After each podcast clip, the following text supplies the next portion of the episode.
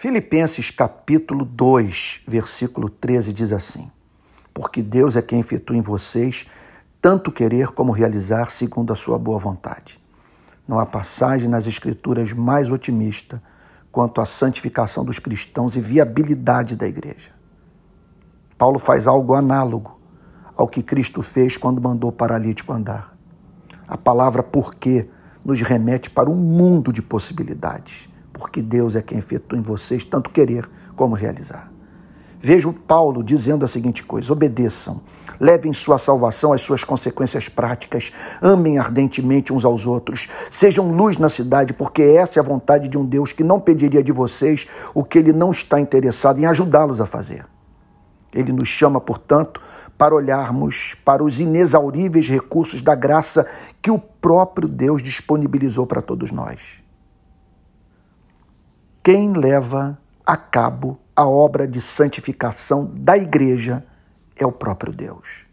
O mesmo poder que ressuscitou a Cristo e mantém todos os planetas do sistema solar em harmonioso movimento é o que o Evangelho promete para o contínuo progresso espiritual da sua e da minha vida. Nenhum de nós tem o direito de desistir. Isso, obviamente, não significa que nossas vitórias sobre o mal moral sempre serão imediatamente obtidas.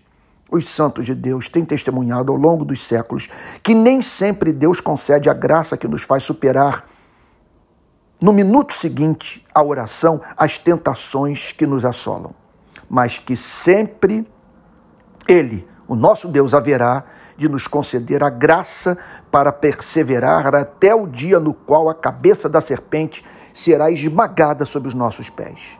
Como Deus o faz?